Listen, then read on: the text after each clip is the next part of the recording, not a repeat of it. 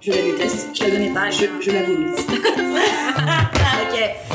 Et bah c'est super ce générique, ce sera pour troller toute l'édition. Ah oui, ah oui pardon, c'est Non, non, non, t'inquiète, on, on, on mettra pas ça. On mettra juste la de Margot qui dit que c'est le pire générique. Bienvenue, vous écoutez Entre nos lèvres, un podcast qui raconte les vraies histoires autour de la sexualité, mais pas que. Nous sommes Céline et Margot, et aujourd'hui nous accueillons une nouvelle invitée, Matou. Matou a 38 ans, et avec elle nous avons discuté des meufs badass et de leur force de caractère. Des dessins mignons aux grands yeux, des poteaux de Colanta et de l'auberge espagnole, d'insécurité aussi, mais surtout du corps et du ravage des normes qui l'entourent. C'est parti. Alors, est-ce que ça te plaît d'être une femme? Ah ouais, je trouve ça super chouette. je me suis jamais posé la question de savoir si j'aurais aimé être un garçon, par exemple. Je suis super contente euh, d'être une fille, de vivre des trucs de meuf. J'ai pas j'ai l'impression d'être plus libre dans ce que je veux faire. De, c'est bizarre en fait de dire ça parce que tous les jours euh, j'essaie de me battre pour qu'on ait plus de droits et en même temps j'ai l'impression moi d'avoir une liberté assez folle du fait d'être une fille. Tu disais, j'aime trop vivre des trucs de meuf. C'est quoi pour toi vivre des trucs de meuf? C'est euh, j'aime bien ma vie quoi. J'aime bien ma vie de meuf. J'aime bien euh, pouvoir faire des livres, d'écrire mes états d'âme, de dessiner des trucs, de faire du bien aux gens. Euh, je suis sûre qu'en étant un garçon, je pourrais sans doute faire pareil, mais cette possibilité, qui est souvent une critique de dire aux femmes qu'elles s'expriment trop sur ce qu'elles ressentent, moi j'en fais un atout puissance 10 000, quoi. Et ben ça, je trouve ça cool. C'est quoi pour toi être féminine? Être féminine pour moi, c'est déjà être, avoir un beau corps, euh, des beaux cheveux, des beaux yeux, être euh, bien maquillée, euh, être habillée euh, à la mode ou en tout cas euh, stylée quoi, comme on dit stylée aujourd'hui, mais voilà avec du style, avec euh, voilà être un peu badass quoi. Pour moi, c'est ça. C'est quoi pour toi avoir un beau corps? Oula, bah c'est pas avoir mon corps déjà, c'est pas avoir euh, trop de bides, trop de cuisses. Et je sais que c'est pas non plus les stéréotypes des magazines, mais quand même être dans cette fameuse norme de l'entre-deux. Mais ça veut dire que du coup tu te considères pas féminine?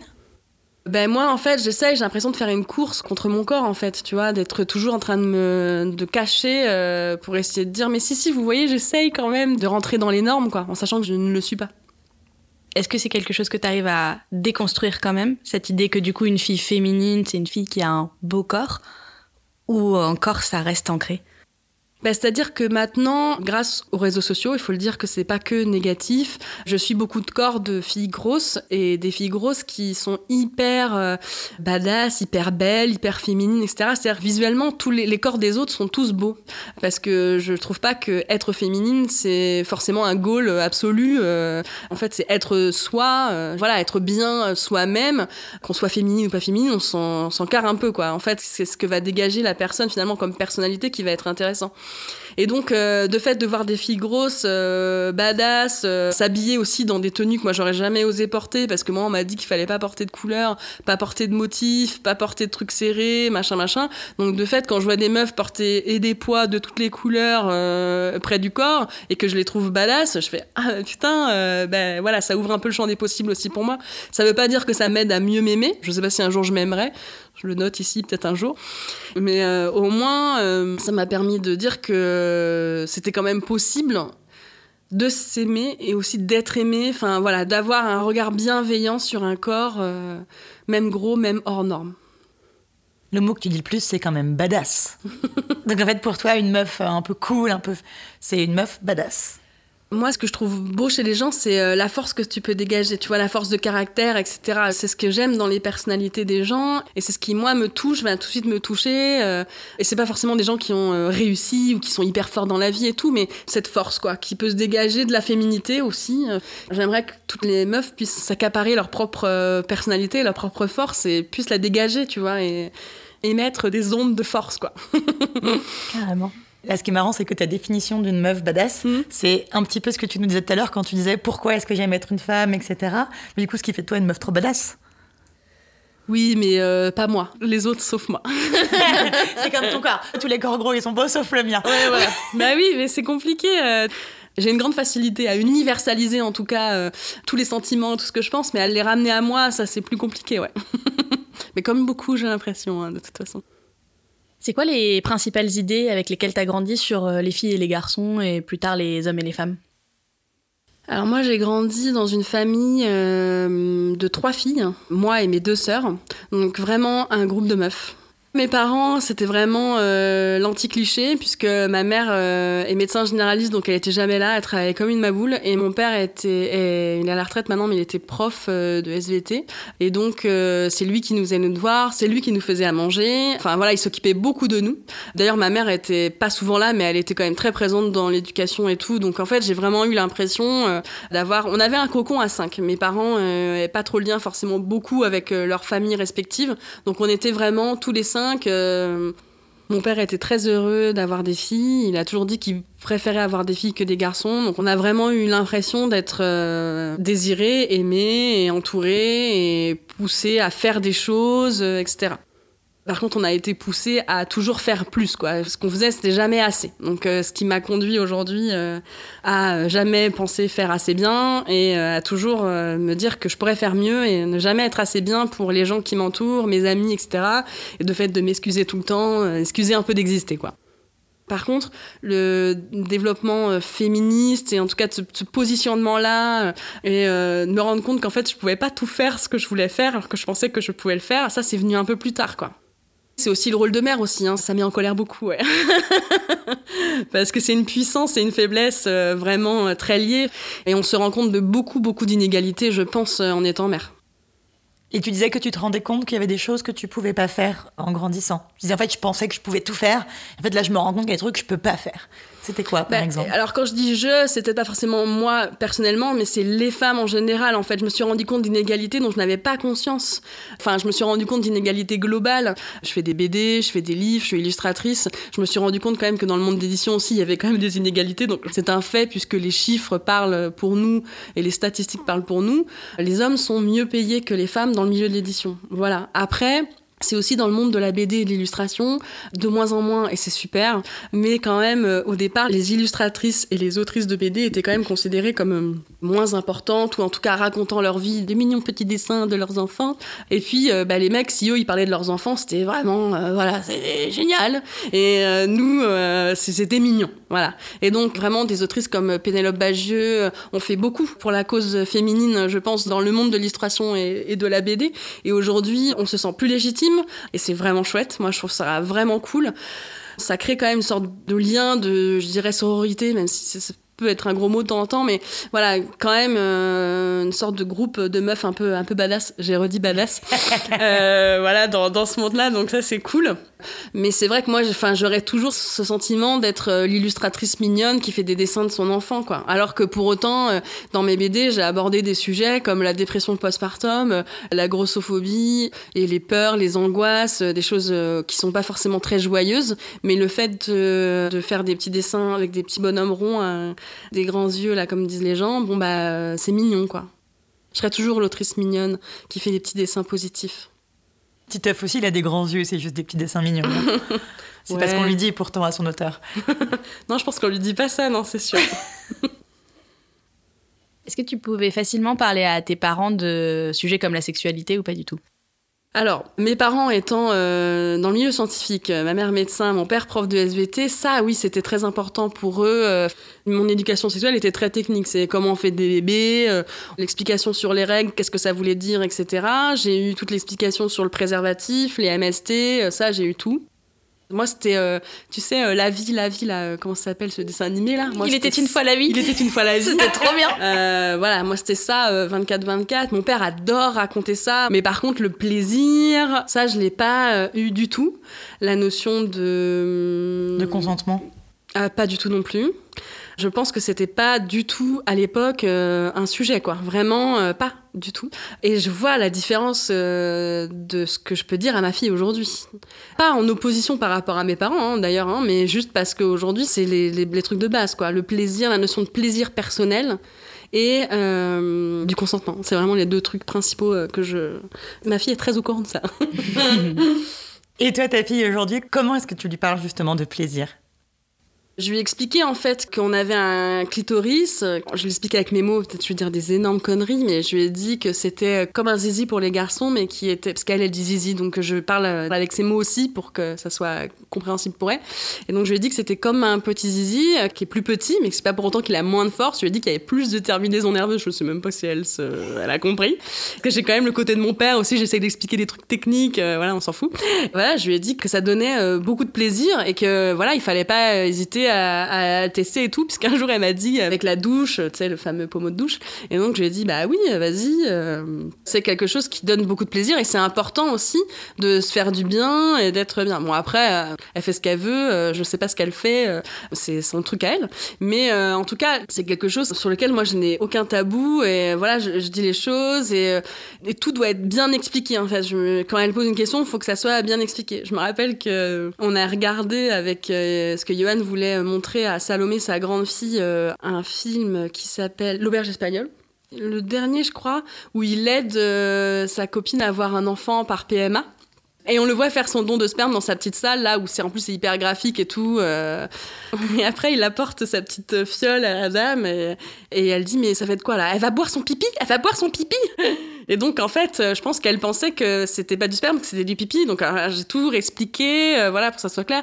Donc, je lui ai expliqué à ce moment-là que si elle avait une amoureuse plus tard, elle pourrait quand même avoir un enfant parce qu'il y a la PMA, enfin, il y a plusieurs options, mais voilà, je lui expliquais ce qui était possible de faire. Et voilà, bon, de fait, elle veut pas d'enfant, parce que, comme je lui ai dit que ça faisait un peu mal l'accouchement, elle veut pas d'enfant. Mais je lui ai dit qu'elle avait le temps de, de voir. elle a quel âge ta fille? Elle a 9 ans. T'as commencé à lui parler de tout ça quand elle avait quel âge? J'ai pas vraiment de souvenirs, mais je pense que c'est quand même euh, assez récent quand même. Hein. Je lui ai pas dit ça à deux ans. C'est quand elle a commencé à poser des questions et à en parler, ou elle a vu dans des films, ou lu dans des livres. Ou euh... moi, j'ai pas euh, calé un cours d'éducation sexuelle euh, dans mon planning d'éducation de mère, qu'en fait. Et je pense que personne le prévoit. Ça nous tombe un peu dessus, en fait. Souvent, les enfants posent des questions dans les moments où t'as pas du tout prévu de répondre à ces questions. Est-ce que tu te rappelles, toi, justement, l'âge auquel tu as commencé à te poser toutes ces questions ou quel était ton premier souvenir par rapport à la sexualité j'ai pas trop euh, de souvenirs sur la sexualité, enfin, tu vois, de sexualité. Je pense que c'est assez tard. Euh, moi, j'avais un rapport plutôt, tu vois, aux copains dans la classe, aux amoureux, aux amoureuses. Euh. Tout de suite, si t'avais un, un copain garçon, c'était un amoureux, tu vois. On te posait la question, et c'est ton amoureux? ou tout ça. Ce qui est un peu compliqué, parce que j'essaye de pas trop dire ça à Louise, qui a que des copains garçons. C'est pas grave du tout, mais au bout d'un moment, je me suis vue en train de dire, mais il y en a un que t'aimes plus qu'un autre. Puis je me suis dit, mais ta gueule, Matou, rien à foutre, elle fait bien ce qu'elle veut. On a quand même tous nos petits clichés. Donc voilà, et donc moi, mon rapport à la sexualité euh, n'était pas tourné vers mon plaisir à moi, en fait. Euh, la sexualité, c'était un truc de couple, ça se faisait à deux, ouais. Du coup, euh, par exemple, la masturbation, c'est pas un truc que t'as... Non. Moi, je l'ai fait très tard. Je l'ai découvert avec mon mec actuel. Bon, à qui je suis depuis 15 ans quand même, mais quand même. ouais, c'est assez récent. Finalement, c'est grâce à mon mec actuel qui, lui, était vraiment tourné vers mon plaisir. Où je me suis dit, mais pourquoi il veut faire du bien euh, euh, On va se faire du bien ensemble, en fait? J'ai découvert qu'en fait, c'était vraiment trop cool, quoi. c'est la meuf qui découvre, qui débarque. Débarque tous un jour. Hein. Ouais, voilà. Du coup, pour toi, c'était quoi faire l'amour avant de le faire? Pour moi, ce que je voyais dans les films et ce qu'on m'avait dit, euh, c'était un truc euh, hyper euh, magique, un truc, une sorte de révélation, que tout le monde avait envie de le faire tout le temps, que c'était un truc génial, voilà, qu'il fallait absolument le faire, que c'était important d'aimer ça, le sexe, que c'était important de le faire souvent, que sinon on était nul ou voilà. J'avais toutes ces notions-là un peu en tête, d'ailleurs très cliché, du rapport au sexe, voilà. Tu vois, ces fameux films où en fait on voit pas les gens faire l'amour. Ils se font des câlins, cut, ils se réveillent et euh, ils ont l'air d'être bien, d'être heureux, puis ils sont amoureux. Donc je me dis, bah, ça veut dire ça, être amoureux, c'est faire l'amour en fait. Sinon, tu peux pas être amoureux sans euh, faire l'amour. Donc après, les pornos, moi, j'en ai pas vu trop, trop. J'en ai vu plutôt quand j'étais vraiment à fin d'ado, euh, lycée. Ça n'a jamais été vraiment un délire pour moi, parce que pour moi, c'est du faux. c'est vraiment pas un truc qui fonctionne chez moi, quoi. Et du coup, ta première fois, elle a été comment? Alors moi, j'ai eu que des relations très longues dans ma vie. 2, 3, 4, 15 ans. Donc mon premier mec de l'époque, ça n'a pas été un coup d'un soir. Euh, voilà, on avait une bande et euh, voilà, on était tous ensemble. Donc euh, j'étais avec un de ces types-là et on avait, je sais pas, 16, 17 ans. C'était le, le, truc qui devait arriver, quoi. Voilà. C'était un peu comme dans les films ou pas du tout? Non, c'était justement pas du tout comme dans les films, quoi. Parce que c'était compliqué. Enfin, j'avais peur d'avoir mal. euh, J'ai pas ressenti un truc de fou. euh, voilà, c'était une première fois euh, pas mémorable, quoi. Voilà. Est-ce que ça représentait quelque chose de spécifique pour toi, genre un passage à l'âge adulte ou pas du tout? Oui, il y avait sans doute ce- cette histoire de, de passage de poteau Colanta, quoi. Tu vois, quand même. Et quel poteau Je ne sais pas si citer le passage des poteaux de Colanta est mémorable, mais euh, ce passage d'étape, tu vois, de vie, euh, voilà, ça y est, je l'ai fait. euh, comme on disait, le sentiment de tout ça pour ça, voilà. C'est quelque chose dont tu as pu parler à tes proches, euh, tes copains, tes parents ou pas du tout? J'ai pas vraiment de souvenirs. Mes parents, non. Mes copines, euh, on avait dû sans doute en parler un peu, mais pas tant que ça. euh, Pas à l'époque, quoi. Maintenant, oui. Je trouve ça d'ailleurs intéressant la différence entre les garçons et les filles aujourd'hui sur le discours sur la sexualité. Moi, je crois que je connais à peu près toute la, vie sexuelle de toutes mes copines, mais Johan, rien quoi. Enfin, je veux dire, ils se parlent pas du tout de cul quoi. Alors que je pensais que c'était un sujet quand même. T'as l'impression qu'ils parlent que de ça. Alors peut-être qu'ils pensent beaucoup à ça, et je trouve ça fou euh, parce que moi, je pense que ça m'a beaucoup aidé d'en discuter avec toutes mes copines, de savoir ce qu'elles elles faisaient, ce qu'elles aimaient, ce qu'elles euh, Rien que par exemple la fréquence des rapports sexuels, de le savoir autour de toi, ça te permet de placer aussi. Euh, T'as quand même l'idée qu'il faut faire l'amour tout le temps, euh, que si tu fais pas l'amour tout le temps, c'est que le couple est pas solide, etc. Tous ces trucs-là, et je trouve ça important de pouvoir en parler autour de soi pour pouvoir euh, faire tomber beaucoup de croyances quoi sur la sexualité aujourd'hui. Ouais, et de savoir que t'as des potes autour de toi qui s'aiment très fort, qui vont très bien ensemble et qui font l'amour une fois par mois, eh ben ça peut te. Voilà, bah moi ça, je trouve ça rassurant. Après moi voilà, une- ça va bientôt faire 15 ans qu'on est ensemble, donc euh, on a eu des phases où on faisait énormément l'amour, des phases moins, des phases euh, faire l'amour avec beaucoup de sentiments, des fois moins. Enfin maintenant je sais en fait qu'il n'y a pas de hum, compétition, il n'y a pas d'enjeu. Enfin il y a un enjeu de cette proximité à garder dans le couple, mais qui est pas forcément euh, que lié au sexe, euh, etc. Et que le sexe aussi c'est pas que faire l'amour classiquement entre guillemets, mais c'est plein de aussi de gestes, d'intentions, de cette proximité en fait de deux personnes. Au-delà de euh, juste faire l'amour techniquement, euh, on l'a fait euh, tant de fois cette semaine et youpi quoi. Voilà. Est-ce que tu as le sentiment qu'avec Johan, vous êtes en phase sur ça, sur vos envies, sur le rythme Est-ce qu'il y a des moments où c'est frustrant pour un autre euh ça a beaucoup évolué, mais oui, je pense qu'on est assez en phase parce que lui, il est hyper à l'écoute de moi et tout, et c'est ça qui m'a beaucoup surpris et qui a fait que euh, je trouve qu'on a un bon rapport euh, parce qu'on en parle beaucoup, parce qu'on on se charrie beaucoup dessus, qu'il y a vraiment cette relation hyper naturelle euh, entre nous sur ce sujet-là, sur tous les sujets, mais de fait sur ce sujet-là. Par contre, oui, il va y avoir des moments où moi j'ai moins envie et lui plus ou vice versa, mais c'est pas des choses qui vont euh, mettre en péril une relation, etc. C'est plutôt une discussion où là, où on va se dire, bah euh, quoi, je dis, bah non, je suis fatiguée, c'est tout quoi, rien contre toi, euh, voilà. Après, comme moi j'ai appris le plaisir féminin et de me faire plaisir moi-même, toute seule, lui avait l'impression d'être au début mis de côté, quoi. Et donc à partir du moment où moi j'ai acheté des jouets, mon premier womanizer et tous les autres trucs de fou, lui s'est dit bah attends, euh, avant c'était moi quoi. Et donc là, on a peut-être eu, euh, voilà, il a, fallu le temps de se caler en disant que ça n'enlevait rien, le fait que c'était important pour moi de faire l'amour avec lui. Donc ça n'a pas été une friction, mais c'était vraiment un truc euh, de bascule en fait, où finalement, je pense que ça nous a permis aussi d'être pas plus à égalité, mais plus complet global euh, tous les deux dans notre couple là-dessus quoi. Mais c'est surtout que la masturbation, si tu venais de la découvrir, bah, c'est normal que tu aies grave envie de l'explorer. Bah ouais. et Surtout si tu kiffes. euh. Bah ouais, ouais, je pense. Et puis, en fait, moi qui pensais toujours être vaginale depuis que j'étais toute petite, parce que je me dis non, mais je ressens rien, euh, voilà, je me suis révélée être euh, hyper clitoridienne. Enfin, j'ai trouvé ça vraiment chouette. Enfin, et je trouve que ça enrichit la relation, au contraire, quoi. Moi, je trouve ça, je trouve ça super cool. C'est parce qu'en fait, être vaginale ou clitoridienne, en fait, je crois que c'est un peu un non-sens dans le sens où, en fait, comme ton clito, il est énorme et en fait, euh, le petit capuchon, c'est juste un tout petit truc et en fait, bah, t'as tout le reste qui entoure toutes tes cavités vaginales, etc. Même les orgasmes par pénétration euh, sont des orgasmes euh, clitoridiens. Ouais, carrément. Mm. Bah, exactement, oui. euh, Pendant des années, c'est ce qui s'est dit. Oui, voilà, c'est ça. Ah bah oui, nous avec mes copines, on était en mode euh, t'es clitoridienne ou t'es vaginale? C'est même une question genre Mm. horrible que les mecs te posaient, tu Mm. vois. Toi, t'es plutôt clitoridienne ou vaginale? Mm. Sachant que les vaginales elle était des filles entre guillemets marginales, parce que Mm. c'est quand même une très faible euh, statistique, les filles qui jouissent par pénétration. Mm. Si tu disais à un mec que t'étais vaginale, t'étais une espèce de Graal pour lui. Oui, quoi. ouais, en mode, ah ça. putain, trop bien, je vais pouvoir faire l'amour sans avoir trop à me fouler, à faire Ouais, d'autres ouais, trucs, parce qu'elle va pouvoir jouir comme ça.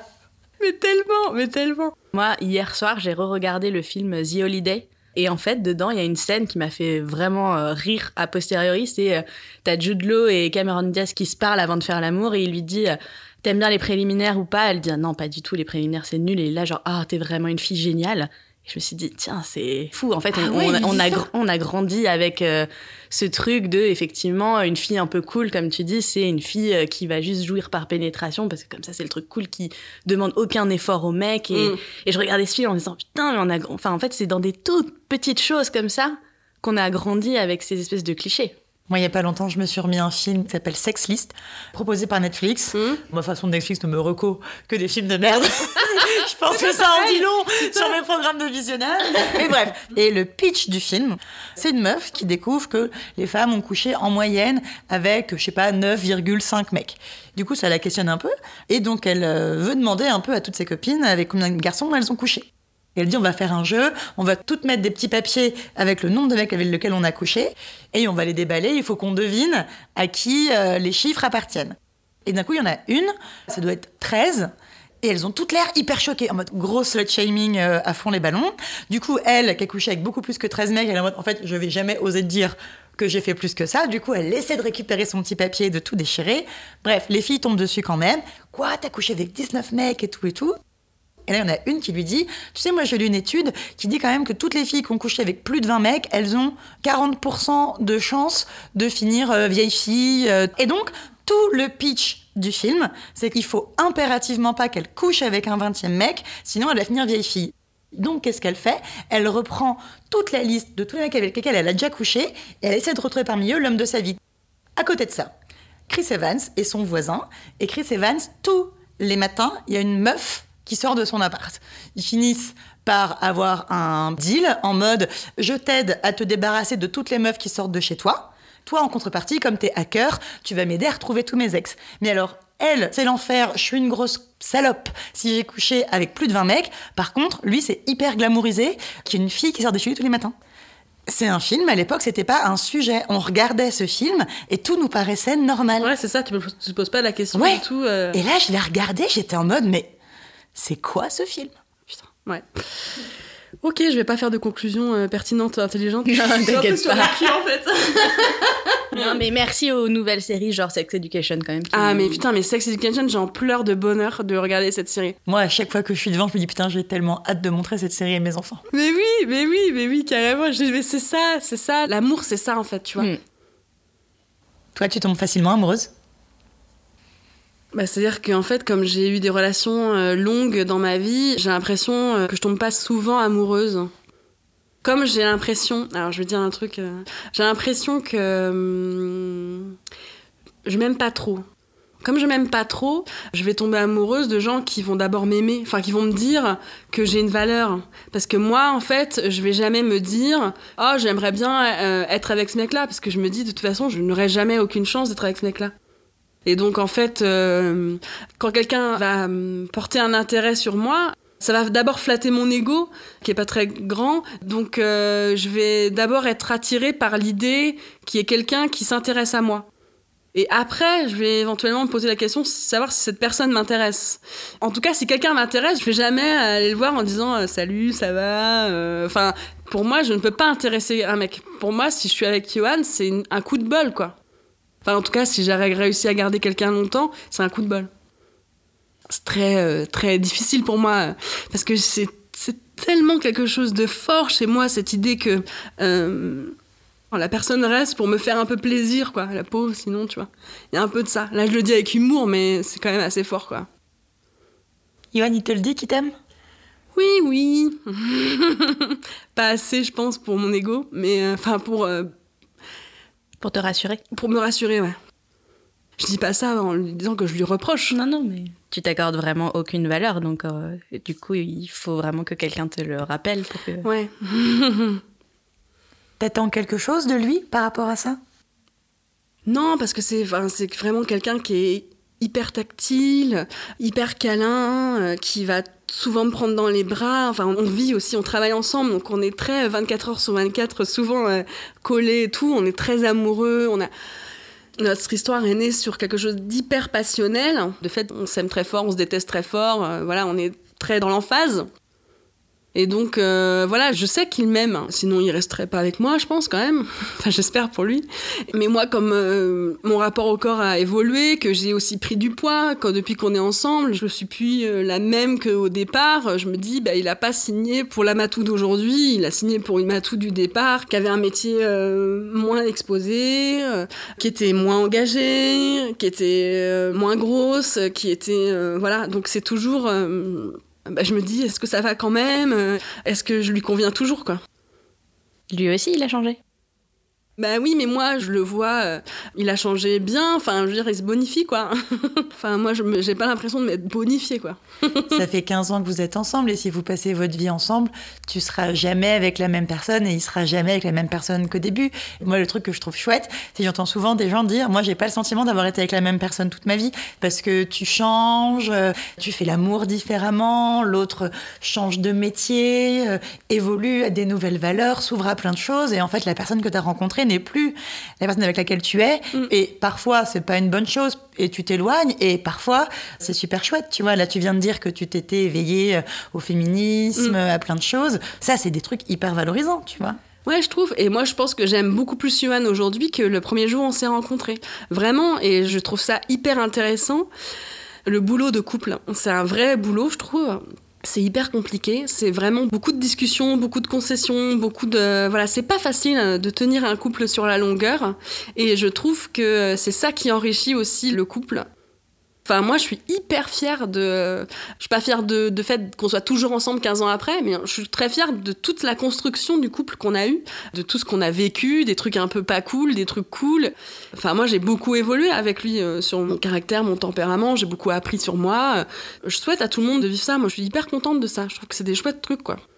Après, les couples, ça peut aussi détruire les gens, j'en conviens. C'est aussi des relations où tu peux rester enfermé pendant des années, c'est compliqué. Et moi, je sais qu'il y a des choses qui sont pas réglées dans notre couple, qu'on a toujours des sujets un peu sensibles, que ça m'a aussi, euh, des fois, peut-être fermé des trucs, ou voilà. Mais il n'empêche qu'on a construit des trucs à deux et c'est super cool, quoi. On a fait même un enfant, donc euh, c'est pour vous dire, quoi. Qu'est-ce que tu préfères chez toi? Pas grand-chose. On m'a toujours dit que j'avais des jolis yeux, donc voilà. En général, je dis ça. D'accord, mais toi, c'est quoi que tu préfères chez toi? Oui, moi, je trouve que mes yeux sont pas mal. Et d'avoir ce rapport à ton corps, c'est depuis toujours? Ça a évolué quand même ces dernières années, puisque euh, au tout début, quand j'étais petite, j'ai pas eu vraiment ces questions-là. Mais après, oui, j'ai eu des remarques sur mon corps euh, de mes parents, de faire attention pour pas avoir un corps trop euh, différent, quoi. Donc euh, attention, tu vas prendre du poids, attention. Donc euh, rapidement, j'ai compris que avoir un corps euh, hors norme, ça pouvait être compliqué, quoi. Et puis après, euh, j'ai commencé à faire des régimes et tout. Et comme chacun sait, ou si vous ne le savez pas, il faut le savoir, un régime est un échec à 95%. À force de faire plein de régimes, bah, de fait, j'ai pris plein de poids. Et aujourd'hui, je suis résultat, mon corps est le résultat de 30 régimes ratés, quoi. De fait, euh, le rapport au corps est compliqué euh, quand on a 35, euh, 40 ans et qu'on se retrouve à avoir eu une grossesse, fait tous ces régimes-là, essayer de se retrouver mieux dans son corps et se rendre compte qu'en fait, ça a fait que des dégâts, quoi. Que tous les remarques des gens depuis que je suis toute petite m'ont fait devenir comme je suis aujourd'hui. Je pense que si on m'avait pas complexifié dès le départ mon rapport au corps en me disant attention, si on m'avait pas expliqué qu'il y avait une norme du corps et du beau corps, peut-être que aujourd'hui j'aurais une relation plus apaisée à mon corps et peut-être que je serais moins grosse ou en tout cas peut-être que je serais plus en acceptation de mon corps euh, comme il est aujourd'hui. Après, c'est peut-être moi aujourd'hui qui en fais un- une montagne, mais moi j'avais vraiment cette idée-là, euh, voilà, de faire attention parce que ben, ma mère, quand elle était jeune, était grosse aussi, et donc euh, il y avait cette peur de pas être comme ma mère, quoi. Parce que ta mère, elle a perdu du poids? Oui, ma mère a perdu du poids maintenant. Ma mère est normale, mes sœurs sont normales. Je veux dire, c'est juste que moi, je suis la tâche de la famille, ça, je sais. Enfin, je suis pas dans cette norme de famille, donc je pourrais faire un peu ce que je veux. Je serais pas dans la norme, quoi. Pour eux, quoi. Ça, c'est sûr. Je suis désolée. Non, Mais bah non, non, mais t'inquiète, t'inquiète. Je, je comprends tout à fait. Tu me renvoies tellement au truc que moi je ressens aussi que du coup je suis Mm. un peu là, genre, euh, je serais capable de te dire plein de trucs. Mhm. Et en fait, comme j'arrive pas à me les appliquer à moi, il y a rien qui sort parce que je me dis j'ai l'air méga hypocrite de te dire euh, que évidemment que la norme on s'en fout et que Oui, mais je sais bien. et que t'es pas une tâche. Et en fait, je, je sais très bien que qu'importe ce que je vais te dire, tu vas pas l'entendre parce que je l'entends pas non plus quand il me s'agit de moi en fait. Mais c'est ça, c'est que moi j'ai l'impression de bosser dessus, euh, d'en parler tous les jours, tu vois, d'être toujours sur cette idée de. Pas forcément d'essayer de s'aimer, parce que j'ai compris que j'y arriverais sans doute pas, donc euh, je demande pas aux gens de, faire ça, mais d'essayer de, de faire ce qu'on peut, quoi. Et j'arrive pas à le faire avec moi, vraiment pas, quoi. Et je vois bien à quel point euh, c'est hyper sensible chez moi, parce que dès que je commence à aborder ce sujet-là, je suis en larmes, et je me dis, mais putain, mais pourquoi c'est aussi fort, quoi? Qu'est-ce que ça charrie derrière Ouais, voilà, je pense que c'est beaucoup de choses. Hmm. Et puis je pense que je suis aussi à cette croisée des chemins où je me dis qu'est-ce que je veux pour moi, qu'est-ce que je veux pour ma vie, etc.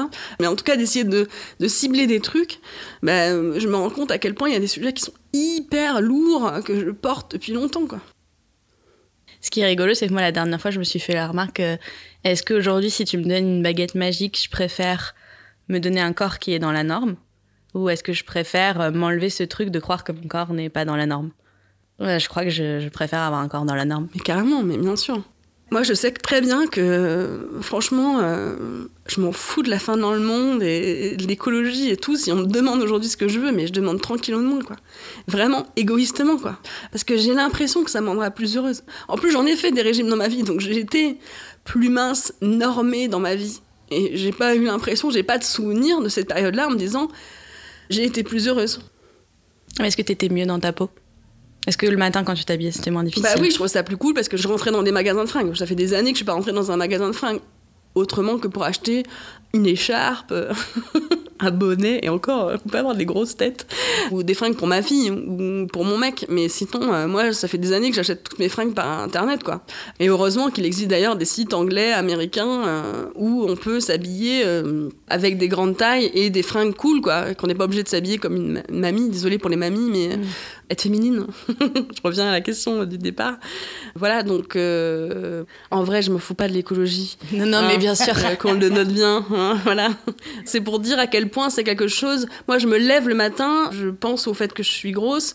J'y pense toute la journée. Euh, Dès que je croise quelqu'un dans la rue, je sais pas où il faut que je me pousse, je me dis voilà, il- tout. Je m'habille, je pense que je suis grosse. Je prends ma douche, je sais que je suis grosse. Je mange, je sais que je devrais pas manger.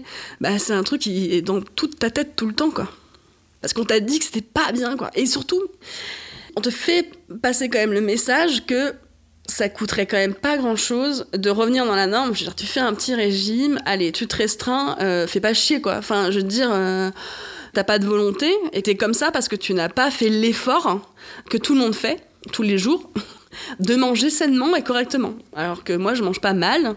Enfin, je mange sans doute trop, mais je veux dire, je mange pas des mauvaises choses. et j'ai l'impression de me justifier pour dire non, mais c'est bon, je vais pas à McDo tous les jours, euh, voilà. Moi, je pourrais très bien demain ouvrir un cabinet de nutritionniste. hein. De fait, euh, franchement, euh, je sais. Et euh, je suis spécialiste du régime. Je sais exactement quoi faire pour perdre du poids.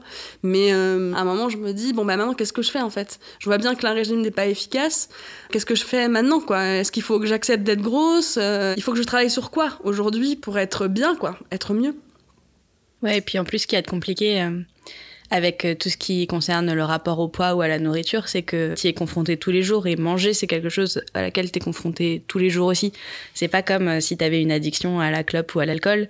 Deux ou trois fois par jour, tu te retrouves devant une assiette avec le stress qu'elle représente, qui est que dès que tu l'ingères, euh, tu te dis que c'est compliqué pour toi ou que ça va mal se passer ou que t'as trop mangé ou que c'est trop compliqué. euh. Exactement, c'est exactement l'intro de notre BD sur la grossophobie avec Caro. Si tu manges pas euh, dans ta journée, tu meurs. Donc globalement, t'es obligé de, de voir de la bouffe. C'est aussi très bien coté, très bien vu, de bien aimer manger, de se faire des bons petits plats. de- Il y a vraiment cette dichotomie entre, voilà, il faut bien manger, il faut se faire plaisir, mais pas manger trop. Enfin, Ça, c'est le gros fantasme des mecs, hein, tu vois. Oui. Moi, euh, moi qui suis complètement dans la norme et qui mange vraiment beaucoup, les mecs à chaque fois sont en mode euh, Ah, qu'est-ce que c'est bien, une fille qui aime bien manger. Oui, nan, voilà, nan. ça. Ma belle-mère, elle est toujours méga contente, en mode Eh ben tiens, reprends-en ma chérie, et machin. Mm. Et c'est hyper bien vu Mm. quand tu fais partie de la norme Ouais. de bien aimer manger Mm. et de limite de manger à outrance et tout. Voilà. Par contre, si tu dépasses un peu de la norme, de fait là, hop, tout d'un coup, faut t'arrêtes de manger complètement et faut compter tes calories, il faut manger des carottes sans sauce, euh, voilà. Alors que moi, commencer à compter mes calories, ça a été ma perte. Moi, par exemple, sur les injonctions, le truc que j'ai le plus eu et qui me faisait vraiment chier, c'est euh, tu sais, les gens qui te regardent qui te disent Ah, c'est dommage parce que franchement, t'aurais eu du potentiel. Oui, bah moi on me dit ça depuis toute petite, on me dit, enfin toute petite depuis quelques années, euh, on me dit c'est dommage parce que t'as un joli visage. Et même des copines me disent ça en me disant euh, au moins, enfin tu vois, c'est un peu genre bon, ça compense, parce qu'il y a des grosses moches. Au moins toi t'es une grosse belle. Bon ils disent pas ça comme ça bien sûr. Et moi je me suis beaucoup rassurée là-dessus. hein. Vraiment, hein, ça me met de la tenir en me disant je suis une grosse mais pas complètement moche. J'ai vu passer une élue la dernière fois que je trouvais juste. Il y avait une, euh, un personnage féminin euh, qui était triste et son mec lui dit mais pourquoi t'es triste? Elle lui dit bah je suis grosse. Il lui fait mais non t'es belle. Elle a dit mais j'ai pas dit que j'étais moche, j'ai dit que j'étais grosse. Mm. Ça bouge depuis quelques temps parce que on valorise, parce que euh, on voit de plus en plus de mannequins plus size euh, qui sont des grosses bombasses quoi. Grosses, je voulais pas dire ça. des putains de meufs euh, trop belles. Bah, je pense que ce qui est aussi compliqué aujourd'hui, c'est que. Donc, il y a toutes ces injonctions à être dans la norme, mais il y a quand même d'autres injonctions qui sont celles de se sentir bien dans son corps, Mm. de l'accepter et de lui foutre la paix, parce que si tu lui fous la paix, ça ira mieux dans ta vie aussi. Et en fait, t'es toujours un peu pris entre deux feux. Mm. Enfin, la charge mentale du fait d'être grosse aujourd'hui, euh, je trouve qu'elle est lourde à porter et que de fait, malgré effectivement toute la déconstruction, tout l'engagement qu'on peut avoir, toutes les batailles et toutes les colères qu'on peut avoir, je préférerais m'enlever cette charge que d'essayer de l'accepter parce que j'essaye de l'accepter depuis tellement longtemps que je vois que ça marche pas.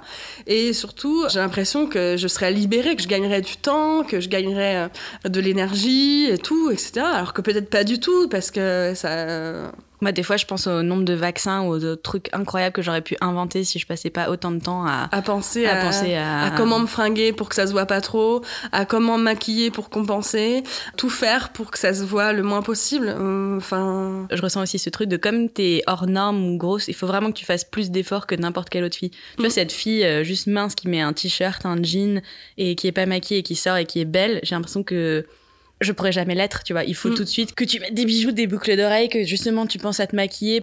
T'as toujours ce truc de l'effort en fait. Fais un effort parce qu'en fait ton lot de base il est pas terrible. hmm, Donc euh, vas-y quoi, travaille un peu dessus. c'est exactement ça. Moi, je suis complètement d'accord avec ce que tu dis. Vraiment, euh, j'aurais pas mieux dit. Est-ce qu'il y a des moments quand même où tu te sens à l'aise avec ton corps ou jamais? Non, jamais. Même quand tu fais l'amour, c'est pas un truc où t'arrives à l'oublier. Si, quand même, je suis pas à éteindre toutes les lumières, euh, voilà, mais en fait, euh, je fais complètement abstraction. Je peux y penser, mais ça, ça gâche pas le moment, en tout cas. Est-ce que tu crois que le fait que t'aies mis si longtemps à aller à la masturbation, ça avait aussi un peu un rapport avec euh, la difficulté de la relation que t'avais avec ton corps? Franchement, je pense pas. En plus, moi, j'étais grosse star, et donc j'ai jamais euh, trouvé que mon corps était disgracieux quand j'étais jeune, qui m'aurait empêché de le découvrir ou de l'aimer, ou voilà. Donc, j'ai pas ressenti ça. Non, je pense que c'est plutôt un truc d'éducation, de voilà, de questionnement qui se posait pas, euh, voilà. Et c'est lequel pour toi des cinq sens qui est le plus lié à la sexualité? C'est le, le toucher, moi. Qu'on me touche, qu'on me caresse. Parce que c'est ça qui va être euh, la preuve d'amour qui va m'émouvoir. Et t'es à l'aise, lui, quand il te touche, euh, quand vous Ah oui, faites carrément. l'amour? Ouais, ouais. Paradoxalement. Bah, Tant mieux. T'as des orgasmes? Oui. Clitoridien, non? Grâce vraiment à la masturbation, ça m'a permis vraiment de comprendre. Et puis après, je me suis renseignée. euh, Et je trouve que le corps est super génial, quoi. C'est là où on apprend qu'on est vraiment des super machines, quoi. T'en avais pas avant? Non, avant de découvrir ça, non, pas du tout. Je pensais en avoir, et le jour où j'ai vraiment eu un orgasme, je me suis dit ah oui, en fait c'est ça. Euh, les mecs, on laisse tomber, euh, tout ce que était avant c'était pourri. Enfin, en tout cas c'était pas ça. Mais ça n'empêche pas de pas être forcément un goal en soi, tu vois. Genre, euh, moi, ce qui m'intéresse, c'est le lien amoureux que ça crée entre euh, mon amoureux et moi, est vraiment hyper important et ça me fait super euh, du bien ça. Cette espèce de communion des corps là, ça, ça me plaît beaucoup. Au-delà de d'un orgasme absolu, euh, voilà. Vous parliez tout à l'heure des injonctions du féminisme quant au fait de se sentir bien dans son corps et en soi, si t'as envie de changer ton corps, t'es pas une bonne féministe et tout. Je trouve qu'il y a aussi ce pendant du féminisme un peu négatif. Pareil sur les orgasmes, tu vois, c'est genre comme aujourd'hui les femmes sans pouvoir euh, sexuellement, faut qu'elles aient des orgasmes à chaque fois et tout. Et Mm. du coup, je trouve que l'orgasme est devenu un peu une injonction, alors qu'en fait, tu peux juste faire l'amour. En fait, des fois, c'est pas grave s'il y a pas d'orgasme, t'as fait l'amour et c'était bien. S'il y en a un qu'on a eu et pas l'autre, bah c'est ok aussi. Mm, mm. C'est pas grave, tu vois. Moi, j'en parle souvent avec mes potes et tout. Des fois, t'es là, tu fais, il est 11h, ah non, là demain j'ai une grosse journée, la flemme. On est crevé. On aimerait bien le faire, hein. On est crevé, on est crevé, on est crevé. Est-ce que la maternité, ça a changé ton rapport au corps ou pas du tout? Bah oui, moi j'ai une césarienne, donc euh, oui, de fait j'ai une grosse cicatrice, euh, donc ça a changé en partie mon rapport au corps. Ça n'a pas apaisé ta relation avec Ah lui non, ça n'a pas du tout apaisé mon corps. Je ne suis pas du tout ce genre de mère qui dit de toute façon j'ai donné la vie donc je m'en fous d'avoir pris des kilos parce que c'est pour mon enfant. Non, pas du tout. Ça- Franchement, ça me fait bien chier euh, d'avoir pris du poids euh, pour ma fille, même si euh, je l'aime fort et que voilà. Mais par contre, ça a changé le fait d'avoir une fille. Tu te dis bon, il faut quand même que mon rapport au corps il soit assez apaisé pour pas lui transmettre trop de trucs à porter. J'ai pas envie qu'elle porte une partie de ce que moi je porte. Après, j'ai un peu de chance, j'ai l'impression qu'elle a pris de son père, donc elle est assez fine et euh, elle a pas ces problèmes-là. Et j'espère qu'elle les aura jamais. Franchement, je suis désolée, c'est pas du tout euh, féministe de dire ça, mais je sais que ce que c'est de vivre en étant hors norme, et j'aimerais bien qu'elle soit euh, dans la norme pour elle, quoi. C'est toujours la violence de ces enfants, c'est qu'on aimerait qu'ils soient exceptionnels, géniaux, différents, qu'ils fassent leur place et tout, et en même temps on aimerait bien aussi qu'ils aient pas trop d'emmerdes, qu'ils soient aussi dans, dans un moule, mais un moule qui leur permet de faire après ce qu'ils veulent, mais à la base, tu vois, d'être normés, quoi. Parce que je sais que c'est chiant. Après, euh, c'est une nouvelle génération. Je vois bien chez ma belle-fille qui a une ado, ils ont un rapport au corps qui est bien meilleur que le nôtre. Ils ont vachement avancé là-dessus et euh, enfin, elle a un rapport à son corps beaucoup plus sain, beaucoup plus, euh, bah, beaucoup plus chouette quoi. Franchement, c'est cool quoi. Mais après, voilà, j'ai qu'une fenêtre sur cette vision-là, c'est ma belle-fille, mais elle, je la trouve assez, assez saine. En tout cas, très loin de ce que moi j'étais à, à- à mon époque. Et c'est tant mieux. Du coup, maintenant, c'est la question de la fin. Pourquoi est-ce que tu as voulu venir ici et qu'est-ce qui était important pour toi? Je sais pas quel message euh, je veux faire passer ou euh, voilà, mais c'est vrai que moi j'aimerais bien dire à tout le monde de- d'essayer d'accepter leur corps et d'essayer de s'aimer. euh, voilà, mais comme j'y arrive pas pour moi-même, je pense que ça sert à rien un peu de dire que je suis venue pour ça. Je sais pas, je suis, je suis venue parce qu'il y avait de la lumière et que et que c'était sympa.